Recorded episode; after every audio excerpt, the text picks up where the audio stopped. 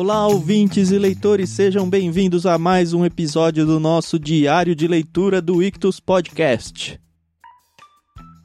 Eu sou Thiago André Monteiro, arroba Vulgutan, e nós estamos aqui para falar sobre Fyodor Dostoiévski em seu, por enquanto não tão maravilhoso, mas será com certeza no final, maravilhoso, Os Irmãos Karamazov. Estou muito feliz, Carol, porque finalmente terminamos o livro. Pelo menos um deles, né?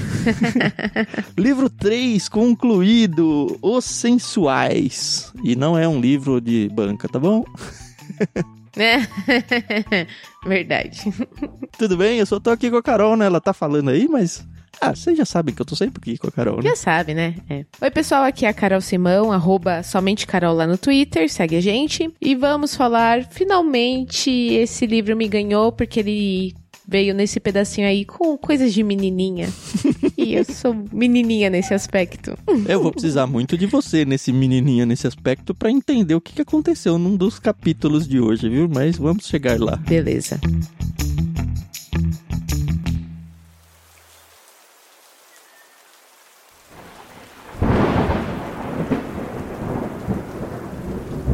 Sem mais delongas, a gente pode falar foi um, um pedacinho bem curtinho para encerrar mesmo, né? E eu acho que a gente acertou bem nessa divisão e acabou de uma forma maravilhosa, do jeito que todo bom é, romântico gosta, com sofrência. Só faltou tocar um sertanejo universitário no final, né? Né? Mas tá bom, vamos lá, Thiago. No dia de hoje a gente começa com o capítulo 9, Os Sensuais. Que é o nome do próprio livro 3, né? Isso. E assim, é bem interessante que, pelo que a gente tem visto aqui, a família Karamazov, né?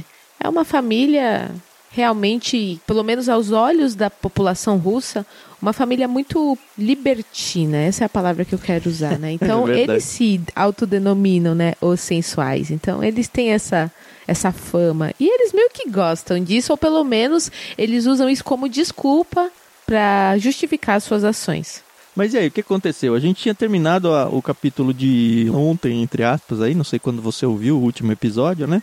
Uhum. Mas a gente terminou o, o, último episódio com o Dimitri entrando na casa ali pra ir, sei lá, matar o pai ou agredir o pai. E aí começa um negócio meio tenso, né? Meio tenso não, mas eu fiquei totalmente tensa porque a princípio a gente pensa, vai acontecer aqui a morte que eu, Carol, pelo menos espero, que é a do Fyodor. E a gente vê que o Dmitry ele está realmente enlouquecido, né? Ele agride o Grigori, né? O, aquele o empregado mais antigo. Fyodor, né? Dá uma porrada nele, porque eles tentam segurar ele, o Grigori e o Smerdyakov tentam segurar o, o Dmitry. E ele é super violento com eles, né? Eu acredito, aqui, a gente vê que o Smerdyakov, ele nem tenta muita coisa. E uhum. eu acredito que seja também por causa dos ataques epiléticos que ele tem. Porque não ele não sei. pode se. É, eu falo isso porque eu conheço pessoas epiléticas e elas não podem sofrer fortes emoções, porque ah, é? as crises. É. Dá um. Então, não sei se o Fyodor tinha pensado nisso. Que coisa. O ataque. É. Bom, a gente vê que o Dmitry vai para cima do pai. Nem o Fyodor tá entendendo por quê. Mas depois a gente percebe que, na verdade, o Dmitry, ele acredita ter visto a Grunchenka, né? Entrando na casa. Que foi bem estranho, né? Ele tem certeza Nossa, que viu estranho. ela entrando, vai atrás dela. E aí, uhum. até o Grigori, acho que é o Grigori, né, que vai tentar proteger uma porta que não tem nada a ver com a sala onde tá todo Isso. mundo. Ele fala: "Ah, então você escondeu ela aí e tal, sai da frente". E aí parte para cima dele, bate com violência para cima dele, machuca ele bastante, né? Aham. Uhum. Aí ele vai, vê que realmente ela não tá ali, volta e, meu, ele dá uma surra no pai. É, ele derruba o pai, dá chute na cabeça do pai, e aí falam, você matou ele, você matou ele. Aí eu já lembrei da Carol, né? Eu falei, ó, a cena aqui. Mas não matou, né? Só machucou é. muito. E o interessante é que o Fyodor, ele começa a cair nessa de, ah, então ela tá aqui, a Grutchenka tá aqui. E uhum. o Ivan fica, não, não tem como ela tá aqui. A única entrada aberta era por ali que todo mundo veria. Não, ela pode ter entrado pelos fundos. Não, o fundo tá trancado, a chave tá com o senhor. Exato. E de fato ela não estava. Não sei de verdade o que aconteceu para dar o estopim disso tudo aí, mas fato é que o Fyodor também fica desesperado para encontrar ela ali. E ela não tá ali. É. E se o Ivan e o Aliotia não tivessem naquele momento, com certeza o Dimitri teria acabado ali com a vida dele na hora, mas ainda bem que os dois irmãos caçulas estavam ali. E aí o Dimitri vai embora, o que eu achei muito muito louco, né? Porque ele veio, bateu no pai, viu que a Grutcheka não estava ali e foi embora. E ele nem se assusta, né? Porque o, o Ivan vem, você tá louco? Você matou ele, gritou o Ivan. Ele teve o que merece, exclamou Dimitri ofegante. Se não matei ainda, voltarei para matá-lo. Vocês não o salvarão. Ele tá totalmente louco, cego aqui, né? É, e assim, é a primeira vez que a gente vê o Aliotia sendo um pouco mais incisivo nas suas palavras, né? Ele fala: Olha, Dimitri, vai embora daqui agora. Então, você vê que ele é sempre tão sereno e tranquilo. Mas ele também está sendo levado, né? O psicológico dele está sendo muito abalado, porque afinal de contas, todo mundo está usando ele de uma certa forma, né? É. Aí o Ivan vai para fora da casa, diz que ele precisa espairecer um pouco, meio que fica de guarda, pelo menos eu entendi isso ali da porta. E o Aliotia uhum. leva o pai dele pro quarto, onde ele já deita, já dorme, aí depois ele acorda e rola uma conversa entre eles. Isso, e é interessante é, que o próprio autor fala como o Fyodor, o Karamazov, ele está machucado, a cabeça dele sangra muito, o nariz está torto, ele mesmo pede para se ver no espelho, né? E aí o Aliotia tá todo preocupado com ele, ele fala: "Não, amanhã eu vou estar tá bem. Uhum. Amanhã eu já vou estar tá de pé, tá super tranquilo." E ele tá interessado, que eu achei bem interessante, hum. no que o Ivan falou, né? Apesar dele ter apanhado do outro filho, ele Sim. falou o que disse o Ivan. Aliotia, meu querido, meu único filho, olha que safado. Eu tenho medo é? de Ivan. Temo mais a Ivan do que ao outro. Só de você eu não tenho medo. Aí eu falei, nossa, que estranho, porque até então, assim, tá todo mundo ali meio que tentando puxar a sardinha pra sua brasa. Mas é. eu não entendi o Ivan como uma ameaça ao pai ainda, você entendeu? Não, por enquanto não. Apesar de que agora você falando, vai acontecer uma coisa na cena seguinte que me fez pensar. Antes de se despedir do filho, o Fyodor fala: Ó, amanhã eu quero que você venha aqui me ver. Mas não é para falar que eu pedi para você vir me ver. Eu só quero que você fale: olha, eu vim ver como ele está. Uhum. E ele dá a benção dele para o Aliotia voltar pro mosteiro lá, né? Isso, exatamente. O que eu achei assim muito suspeito, porque teoricamente todos que moram na casa são de confiança do Fyodor. Uhum. Mas, né? O Alyotov sai e ele encontra o irmão e o Ivan está escrevendo num caderno.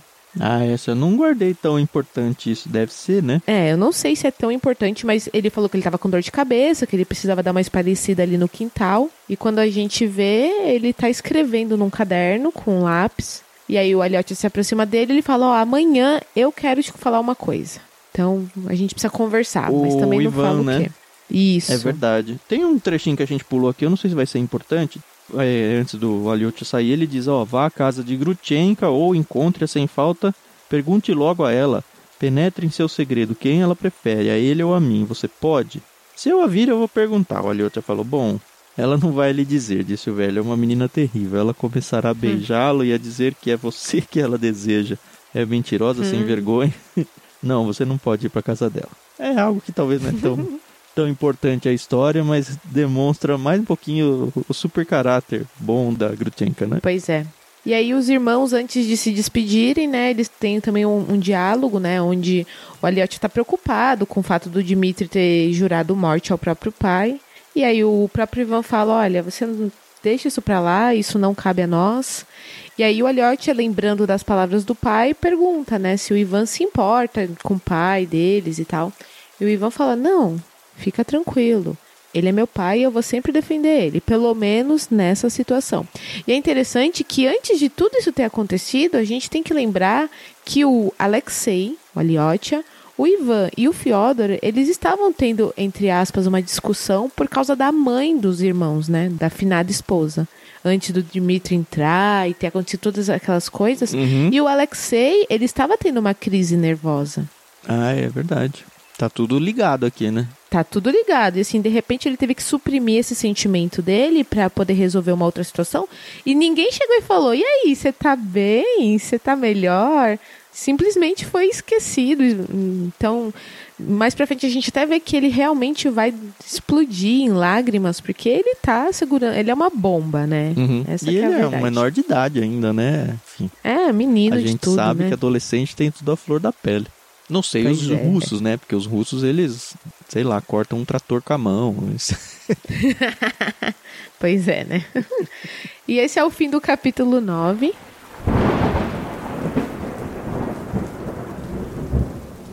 O capítulo 10, gente, pra mim eu me diverti demais nesse capítulo. É isso que eu vou precisar da sua ajuda, Carol.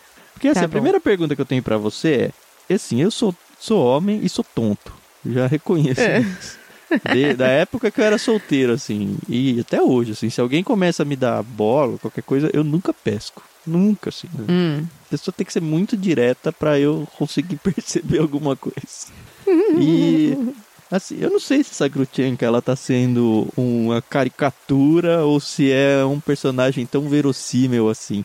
E aí talvez você sendo mulher saiba me dizer, não, tem mulher e tem um monte, sei lá, que é meio assim mesmo. tem, tem. Mas assim, vamos conversar então sobre a Grunchenka. O capítulo 10 é juntas, né? E aí a gente percebe que antes de qualquer coisa o Aliotti ele decide ir à casa da Catarina, né, Pra conversar com ela, porque afinal de contas, essa era a razão que ele tinha acordado de manhã pra ir falar lá com ela. É, tudo que aconteceu até agora não tava no plano, né? Ele ia direto na Nada. casa dela, né? Isso.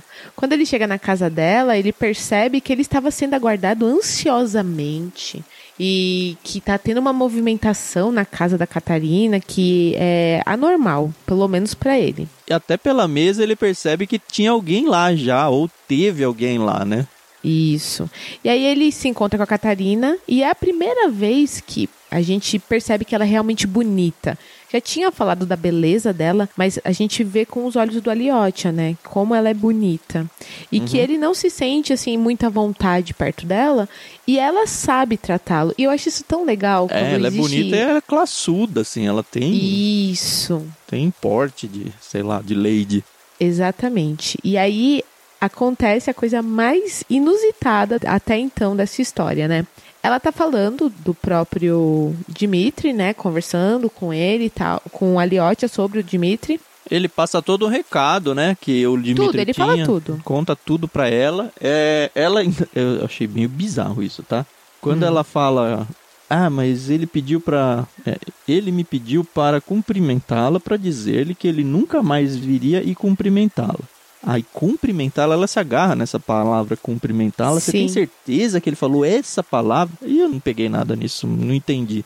Mas assim, a conclusão na cabeça da Caterina é que nesse caso nem tudo está perdido, ele só está desesperado, ainda posso salvá-lo. Ele não falou em dinheiro e tal, volto ao assunto aqueles 3 mil rublos lá que ele tinha pegado e tal, mas na cabeça dela, o fato dele ter dito exatamente isso e ter insistido pro Aliotti a usar essa palavra, não é que ele realmente quer romper, é que ele tá perdido, então ele tem salvação e Isso. ele ainda pode ficar comigo. Tem umas mulheres que eu vou falar pra você, viu? É uma Tem. tonta que eu vou falar Nossa, olha, mulher de bandido, eu já falo. que gosta, entendeu? De passar uns perrengues na mão do cara. E a gente sabe que ela é perdidamente apaixonada por ele, ela já deixou isso claro pra ele, falo, tanto que ela falou que ele podia usar e abusar dela, que tá tudo bem. Mas lá atrás já tinham falado do Ivan. E eu tinha meio que entendido que ela também estava mais ou menos se engraçando com o Ivan e que ela ia ficar com ele de boas. Ou eu entendi tudo torto, não sei. Então, a gente ouviu isso sempre da boca do Dimitri. É, pode ser ele tentando forçar a barra, Então, né? Exato. Aí o que acontece é que o, o Elliot ele fala, né, que tudo que aconteceu na casa, ela fica, ah, mas a Grunchenka não vai aceitar se casar com o Dimitri. E aí aparece a coisa mais ela chama a própria Grunchenka. Na verdade, ela chama pelo nome de batismo, né? Que é a Grafena Alexandrovna. Olha que nome bonito. Gente, Alcoólicos maravilhoso, Anônimos. né? é. e aí aparece a Grunchenka. O Alexei nunca tinha visto. Então é importante dizer que nós também não. E então o, o que ele vê é o que a gente acaba vendo. E ele percebe como ela é linda. Ah, a Caterina fica anos chinelo. luz atrás. E ela já foi dita É. como muito bonita nesse mesmo capítulo, né? Isso. Mas é, é aquela Ela é linda, deusa grega, assim, aparentemente. russa, no caso. É, russa. E só que é interessante, e eu não sei até onde que as pessoas elas têm essa, essa noção. Ele fala que ela tá no auge da beleza dela aos 22 anos. Uhum. Mas que quando ela chegar aos 30, ela vai engordar, ela vai ficar feia. É a primeira Eu vez falei, que eu vi isso em "Nossa, literatura, Carol. Eu tenho muito, eu já falei em algum lugar por aí. Tenho muito esse negócio de ficar olhando pras pessoas e tentar construir até o caráter dela, o jeito da pessoa, só de olhar tanto fisionomia quanto trejeitos e forma da pessoa se expressar e tudo. Eu tenho essa ideia assim, pessoas que eu olho e falo, olha, a pessoa é bonita agora ou não importa se ela é bonita ou não, mas eu já consigo Uhum. perceber de fato se ela vai envelhecer bem, se é- não certo sempre, mas sei lá, eu não sei, acredito que seja normal pra qualquer pessoa isso, não sei se Sim, pode sim. pensar. Mas falar, essa pessoa aqui vai ser uma, uma pessoa velha, bonita, ou essa aqui, ó, É. ela tem, nossa, agora é maravilhoso, maravilhosa e tal, mas Uhum. certeza que vai, vai pra cá, sabe? Não vai ficar legal. É bem isso. E aí é a primeira vez É na literatura que eu vejo isso. É, então, é, é, eu achei isso interessante também e, e, poxa, ele tá dando apenas 8 anos de beleza pra ela. Porque se ela tem 22 aos 30... Ó, você tá com 30, Bom. hein, Carol? Então, eu fiquei pensando, nossa, eu com 22 anos eu só era mais magra. Não, o bizarro é que se a gente for na- ver na média, assim, do brasileiro e comparar, sei lá, fotos do passado com fotos de, de meia-idade, eu acho que, assim, pós-adolescência início da juventude, na maioria das vezes a pessoa é tão mais feia do que quando ela É. tá, sei lá, entre seus 30 e 40 aí, alguma coisa. Pega sua foto aí, seus albinhos de foto não. O época de costuma ser bem faculdade e tal. E ver. É. Ah, pra alguns, né? No meu caso eu perdi toda a minha telha aqui, mas É. fazer o quê, né? Olha, Tiago, eu vou fazer aqui um parêntese para dizer que no ensino fundamental, entre o ensino fundamental e o ensino médio, meu apelido era Bete a Feia. Porque eu usava aparelho, eu usei aparelho mais de uma década. Óculos Daqueles de, não sei o que, de cavalo, né? Freio de cavalo, né? É, eu usava, mas esse, graças a Deus, era só em casa. mas eu usava, entendeu? Mas eu sempre fui muito de boa. Esse negócio de bullying na minha vida sempre foi bem tranquilo. Então eu até aceitava numa boa, porque eu ainda falava assim: ah, mas vocês assistiram a novela até o final? Porque a Beth ficou bonita, ficou rica, casou com o dono da empresa. Então, quem sabe, né? Ainda, ainda não cheguei em Ainda nenhuma dá, dessas né? fases, mas tá bom. É. Bom, continuemos. Quando a Caterina, ela chama a Grunchenka, eu percebi que ela tá meio que hipnotizada também pela beleza da Grunchenka. Então ela pega a mão dela e beija várias vezes. De início até pensei que ela tava beijando nos lábios dela, Mas ela beijou. Eu falei, nossa, vai rolar uma cena lésbica aqui, que bizarro. Deixa eu né? pegar esse trecho. Aqui, ó, na- é na página 172. Sentou-se à frente de Aliotia, beijou várias vezes os lábios sorridentes dessa mulher, parecendo apaixonada. Eu até pus uma interrogação aqui do lado. Falei, ué, que, onde eu per- me perdi aqui. Alguma coisa aconteceu que eu não vi. e aí depois pega a mão dela e fica beijando e Isso. fica exaltando a beleza dela. E fica um. um- uma, não é nem troca de, de elogios, porque é só a Caterina que tá elogiando a Grutchenka aqui, mas Sim. de uma forma quase sensual aqui, né? É, então, mas aí mais pra frente você entende por que, que ela tá tão amorosa Você com ela. entende, né? Eu não entendi nada. Tá bom, então vamos lá, vamos explicar. A Grunchenka conta pra Catarina e a gente não vê esse diálogo, a gente depois só vê o que a Catarina tá dizendo. Que cinco anos atrás ela se apaixonou por um general ou um oficial. Ele também se apaixonou por ela, só que por alguma razão eles não puderam ficar juntos e ele se casou. E ele ficou viúvo e agora ele quer se casar com a Grunchenka. E ela tem 20 e pouco, né? Que você falou? Sei lá, ela 22 era anos. adolescente quando. Se bem que É. na época aí as pessoas casavam-se muito novas mesmo, né? Então, e aí a gente percebe que a Catarina, ela tá muito feliz com essa informação. Porque se a Grunchenka casar e sair de cena, o Dimitri vai ser todo dela. Hum. Então ela tá super animada com o fato da Grunchenka estar disposta a se casar com esse oficial. Eu não entendi o que. ó, a, a Caterina ela fala assim: Grutchenka me explicou todas as suas intenções. Ela veio como um anjo bom, trazendo-me paz e alegria. Mas eu não entendi quais eram as intenções dela em envol- se envolver com os Karamazov do jeito que ela estava se envolvendo. E o suficiente que Não, ela. Assim, ela explicou o suficiente pra Caterina ficar tranquila e falar: não, ó, eu tô fazendo isso por causa disso. Isso que eu não entendi. E aí vai da interpretação, realmente, né? O que eu entendi é que ela ficou aliviada em saber que a Grunchenka vai se casar com outro que não seja o Dimitri. Uhum. É, nessa ela vai, pega e beija três vezes a mão, né, da, da Grunchenka. E o Aliotti tá observando tudo aquilo calado, né? Ele tá muito na dele e tal.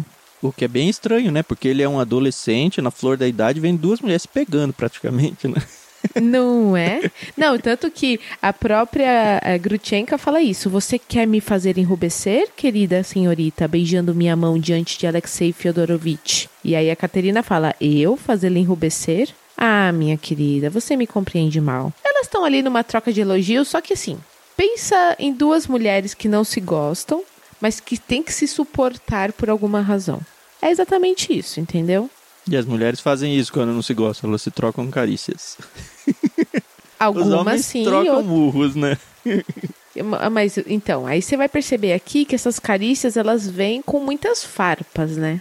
Porque aí a Catarina tá fazendo ali. Eu acho que a Catarina tá com a intenção de querer agradar a Grunchenka pra ela realmente sair de cena. E aí, na hora que ela elogia e beija e, e- e isso e aquilo, pinta todo um quadro, quando é a vez da, da Grunchenka retribuir, Ainda fala que a Catarina fica ali com a mão, esperando os beijos, esperando os elogios, mas isso não acontece. A Grunchenka, ela quer sair por cima da, da situação. Ela diz assim: Mas talvez você também me compreenda mal, querida senhorita. Eu sou pior do que lhe pareço. Tenho um coração mau, sou caprichosa. Foi só para zombar do pobre Dmitri Fyodorovitch que o conquistei. Mas agora você vai salvá-lo conforme me prometeu, você o fará compreender. Vai contar-lhe que há muito tempo ama outro homem, pronto a se casar com você. Não, eu não lhe prometi nada disso. Aí que começa a tornar é. um caldo, né? É, Foi você quem disse tudo isso, não eu.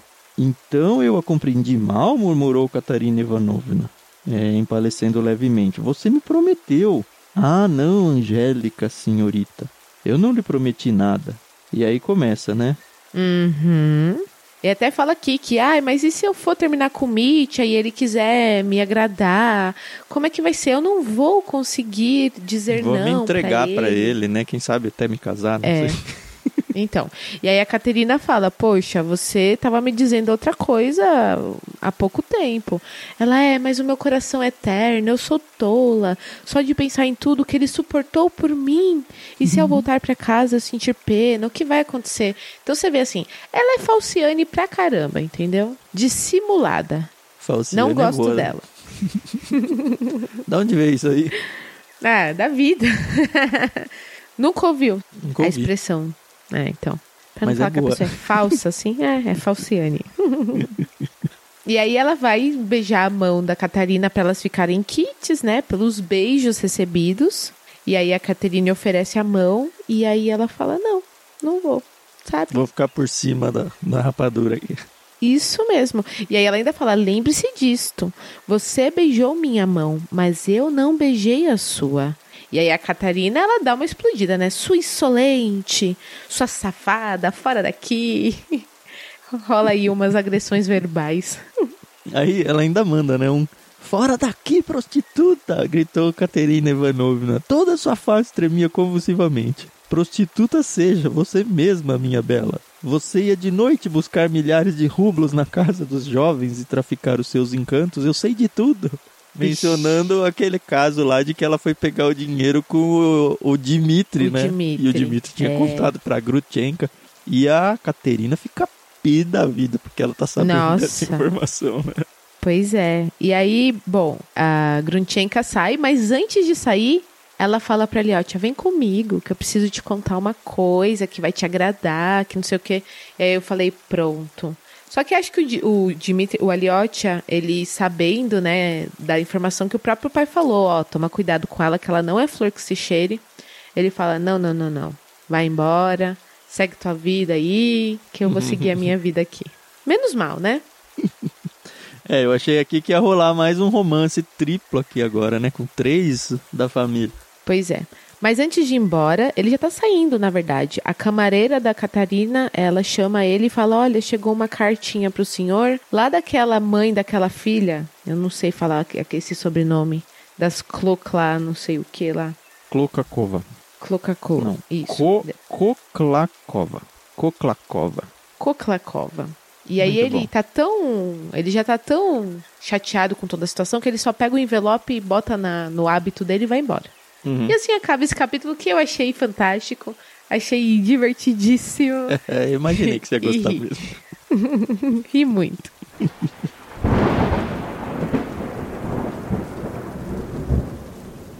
Aí a gente entra no 11, mais uma reputação perdida. É, eu falei, ai senhor, quem mais? Aí eu até pensei que ia ser a reputação do Aliotia, que é ah, dessa é? vez. É, porque. É, por enquanto ele... ele é o certinho da história, né?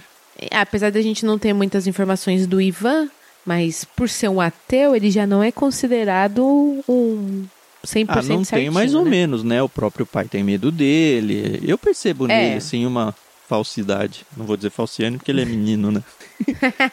mas alguma coisa incomoda nele. Uhum. O capítulo 11 começa com o Aliotia, então, falando: Ah, eu vou voltar para o mosteiro, tô cansado, deixa pra lá. E aí, como ele conhece a cidade muito bem, ele fala: Ó, oh, o melhor caminho para o mosteiro é por aqui. E aí, fala que o mosteiro ficava mais ou menos uma versta.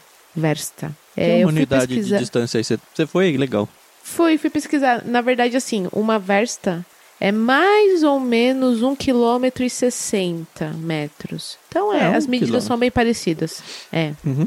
E aí ele, como é que eu posso dizer? Ele é surpreendido por uma, uma voz que fala assim: a bolsa ou a vida? Eu falei, putz, você vai ser assaltada agora. Você caiu, Mas né? não, era o. Ah, de começo assim, quando falou a bolsa ou a vida, eu falei, Ih, vai acontecer alguma coisa. E aí ele fala, ah, é você, Mitya, que é o Dimitri, né? E aí, assim, não gosto do Dimitri. Eu falei que eu sentia empatia por ele numa, nos áudios passados, mas não depois... Gosta mais. Já perdeu é, o pai, gosto... já perdeu todo mundo. Já. O filho mais é. velho. Sim, pronto, tá Porque indo. pra ele, Vamos assim, riscando. tá tudo sofrendo, mas ele tá ah. zoando, né? Ele tava é, tentando... Então. Tava pensando em se matar, ele fala, né? Subir na é. árvore aqui para me matar, e aí você apareceu para me salvar. E, Meu e anjo. Ah. Mas no mesmo instante ele faz uma piadinha com o irmão. É. ah, então, ele é um bonachão, né? Essa que é a verdade. Ele é o pai dele, só que numa versão mais jovem. É uhum. isso. O Aliotia conta pro irmão tudo que aconteceu e fala que a Grutinka tava lá. O que o outro fica espantado, ao mesmo tempo ele começa a achar muito até engraçado, né? Bizarro. Foi bizarro mesmo. Aff. É, é, assim, eu acho que um homem ele não pode saber que duas mulheres gostam dele, porque isso traz um ego. Na verdade, isso eu acho que para todos os seres humanos, né? Mas tem alguns homens que ficam realmente insuportáveis. não acontece muita coisa aqui, a gente só descobre que o Dimitri vai até a casa da Grunchenka. É, então ele descobre, ah, ela foi para casa, então eu vou lá atrás. Não me acuse, concordo, esganá-la seria um pouco, mas ele, enfim, ele tá totalmente encantado por ela, né? Acho que talvez é. essa seja uma palavra boa mesmo, pelo encantamento mesmo. Então, pois é. E aí o Elliot fica, mas e a Catarina? Poxa vida, né? Caramba, você machucou ela, né? Ele, ah, eu sei. Mas você não viu como ela ficou encantada pela Grunchenka? Que é, é, ela até chamou ela pra ir na casa dela. Não. Ele meio que sempre consegue reverter a situação, mostrando como a Grunchenka é linda e maravilhosa, né? É. E aí, mais uma vez, ele reconhece que é um cafajeste e tal. Ter ah. chorado ah. não muda nada. Diga-lhe que aceita essa acusação de cafajeste, né? Se isso puder uhum. consolá-la. E aí ele dá uhum. um pé na bunda do Alexei agora, né? Eu não quero mais te ver. Antes do último é. momento. Adeus, Alexei. Manda ele embora. Mas aí o Dimitri é. volta. Ele vai, né? Tá indo lá, ele volta e fala: Espera, Alexei, ainda tem uma confissão a fazer, mas só para você. Olhe-me nos olhos aqui. Veja, aqui uma vergonha terrível se prepara. É, ao dizer isso, o Dimitri bateu no peito com ar estranho, como se a vergonha estivesse alojada em seu peito ou suspensa em seu pescoço. Você já me conhece como o pior cafajeste, mas saiba, de tudo que eu fiz no passado, presente ou por vir, nada se iguala à vergonha que levo agora aqui em meu peito. Eu poderia reprimi-la, mas não a reprimirei. Saiba, prefiro cometê-la. Contei-lhe tudo, menos isso, não tive coragem. Ainda posso desistir e assim amanhã recuperar metade da minha honra. Mas não vou desistir, vou cumprir até o fim o meu negro destino. E você poderá testemunhar que falo isso antes e deliberadamente. Perdição e trevas. Inútil lhe falar. Você saberá no tempo adequado. A lama é uma fúria. Adeus. Então ele cria todo um cenário aqui que ele vai contar um grande segredo e aí fala, ah, não vou contar. Mas a gente pelo menos fica sabendo que existe um tal de grande segredo aqui, né? E aí ele vai é. embora definitivamente. E o Aliotia vai pro mosteiro. E aí quando o Aliotia chega no mosteiro, ele sente uma paz incrível e uma culpa, né, por ter deixado aquele lugar. Ele falou: Poxa, eu nem deveria ter saído daqui. Aqui as pessoas me entendem, eu não vejo os problemas do mundo. Ele quer meio que também é, viver numa bolha, né? Mas é uma escolha, né? É, foi nessa hora que eu percebi que tudo isso aconteceu no mesmo dia, né? Foi uma bomba Sim. esse dia para a vida de todos, né? Mas principalmente aqui do Alexei, que como você falou, ele tá a flor da pele aqui. E de fato, quando ele chega lá, ele finalmente diz o, o capítulo, né? Ele fica em paz. Mas é. ainda ele fica em paz porque aparece carta lá que ele, quando se prepara para dormir e tal, ele encontra a carta no bolso dele. E aí eu Isso. achei bonitinho esse final, achei bem legal. Achei. Antes de falar do final, é só importante dizer que a saúde do, do, mestre dele, o Zózimo, piorou muito. Tanto que ele costumava fazer como se fosse uma vigília noturna, né? para que as, os, os, próprios padres fossem se confessar com ele e tal. E ele não conseguiu fazer isso, o que também deixou o Aliotti ainda mais culpado por ter saído e não ter acompanhado. Ele ainda fala: Poxa, tanta coisa acontecendo aqui, eu tendo que me, me virar com os problemas lá, lá de fora. Mas enfim, não tem o que fazer. Ele vai para a cela dele. E já que você trouxe um negócio antes, eu vou trazer também, porque tem um outro padre, quando ele está conversando com a Aliotti sobre o mestre e tal, o padre fala para ele: Ó, oh, ele lembrou de você, Alexei, perguntou onde Isso. estava. Disseram-lhe que você tinha ido à cidade. Aí abre aspas para o mestre, né? Que minha bênção o acompanhe. Seu lugar é lá, não é aqui. Uhum. Você é objeto de seu amor e de seus cuidados. Você compreende essa honra? Mas por que ele designa um estágio no mundo? Por que pressente algo em seu destino? Se você volta ao mundo é para realizar uma tarefa imposta pelo seu mestre, compreende, Alexei? e não para se entregar à vã agitação e aos prazeres temporais. Eu acho que isso aqui vai se tornar talvez o mote principal do livro, ou pelo menos de uma grande parte do livro, viu? Pois é. A gente vê que o Elliot ele vai então para a cela dele e ele faz até um, um, comentário, né, que ele deita no num, colchão, sofá, num né? sofá duro e ele até fala: ah, "Eu nem trouxe colchão, meu pai tava falando para eu ir embora com meu colchão, mas nem colchão eu tenho". Eu só fico aqui com o meu hábito, tá tudo bem. E aí ele, passando a mão assim no hábito, ele relembra o envelopinho que ele tem, né? Que ele recebeu da Lisa, da Lisa Koklakova, né? Que é aquela cadeirante que tinha, que tinha tomado a benção dele, do né? mestre. Né? Isso. E aí, gente, que fofo, coisa bem de adolescente. Que, quem, quem nunca escreveu uma cartinha de amor que atire a primeira pedra? Eu. Olha.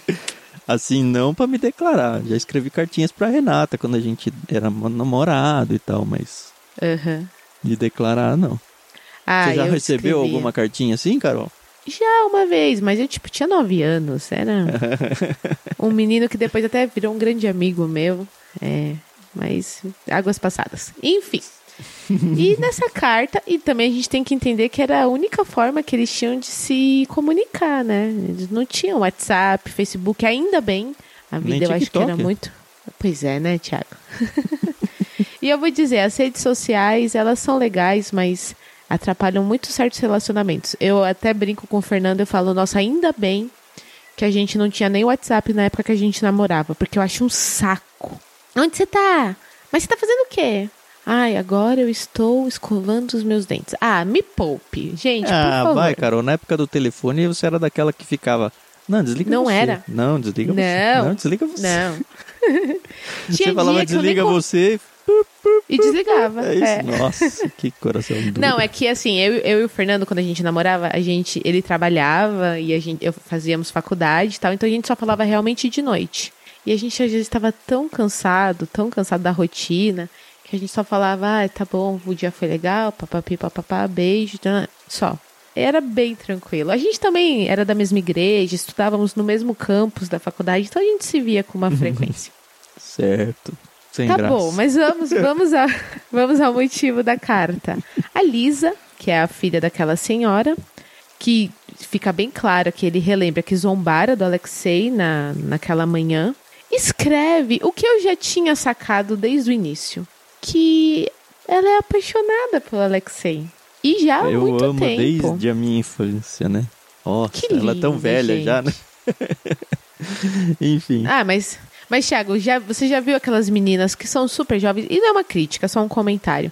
Às vezes 15, 16 anos que falam, ai, os meus amores passados. Porque tem gente que se apaixona com muita facilidade, né? Então, não é uma crítica, é só um comentário. Mas enfim, ela, ela se declara, ela tá com medo de quando ele for visitar tanto a ela quanto a mãe, né? Ah, é porque Uhum. eu tenho medo de você me olhar, como que eu vou reagir agora que eu abri o meu coração pra você? Me perdoa se eu olhar pra você e eu começar a rir como eu fiz da outra vez. Você percebe que é um riso de nervoso dela, né? Sim, sim. É horrível. É, você ri em momentos que não pode rir. E aí ela até fala, olha, se você for na minha casa, fica olhando pra minha mãe, tá? Não fica olhando pra mim não, tá bom? Mas eu precisava te contar, você precisava saber disso. E aí ela termina a carta falando, né? Hoje chorarei com certeza. Até a vista, até essa terrível entrevista, Lisa. PS. Aliotia, não deixe de vir. Não deixe. Lisa. E é interessante dizer que o Aliotti já tinha decidido que ele não ia sair do mosteiro nos próximos dias. Ele prometeu que ele não ia sair enquanto o mestre não morresse. Não morresse. Ele sabia que estava próximo.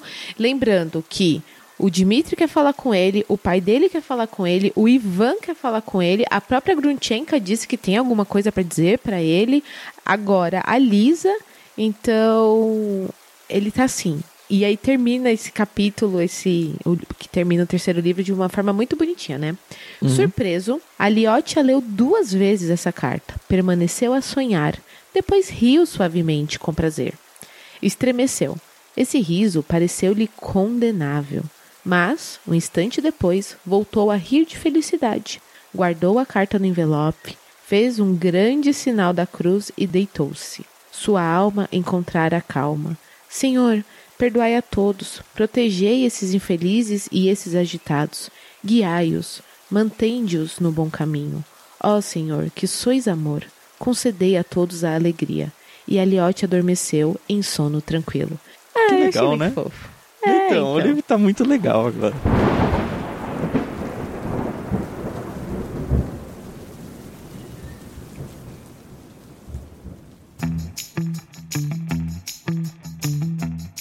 Estamos quase na página 200, aqui 182. Abrindo então a segunda parte do livro. No próximo episódio a gente vai entrar no que é o livro 4, Os Corações Partidos. E pelo Oh. título a Carol vai gostar bastante. É, vou sofrer junto. E é isso, o livro tá ganhando uma cor aqui, um colorido bem interessante, bem gostoso. E eu tenho certeza que se você tá acompanhando com a gente, você tá ganhando esse colorido junto com a gente também. É isso aí, pessoal. Realmente, agora eu comecei a curtir o livro de verdade. Eu não sou muito do sangue, a menos que seja Agatha Christie. Mas tô curtindo e tô empolgada pra começar o quarto livro. Uhum, legal, Isso. então até o próximo episódio. Você tem aí no nosso post o cronograma de leitura para ajudar você a saber o que, que tem que ler em cada dia. Então acessa lá ictus.com.br, lá você vai encontrar tanto esses áudios quanto outros diários de leitura que a gente fez, outros podcasts de entrevistas, enfim, tem bastante conteúdo lá para vocês aproveitarem. Se você está ouvindo isso pelo podcast, saiba que a gente tem sim um canal lá no Telegram onde a gente faz junto com os ouvintes de lá a leitura desse livro, de- desse de todos, né, que a gente lê junto. Então o pessoal de lá lê junto com a gente primeiro e tem também a oportunidade de ir comentando ao longo da leitura. Então se você não faz parte é bem fácil, é só ter o Telegram instalado e acessar t.me barra Clube Ictus. É de graça, você não paga nada para participar, você não precisa ser assinante do clube, nada. É só um espaço para a gente poder compartilhar com vocês essas impressões das nossas leituras em primeira mão e dar a oportunidade para vocês conversarem com a gente sobre as leituras também. Isso Acho aí. que é isso. Até o próximo episódio, então. Tchau, tchau. Tchau, tchau, pessoal.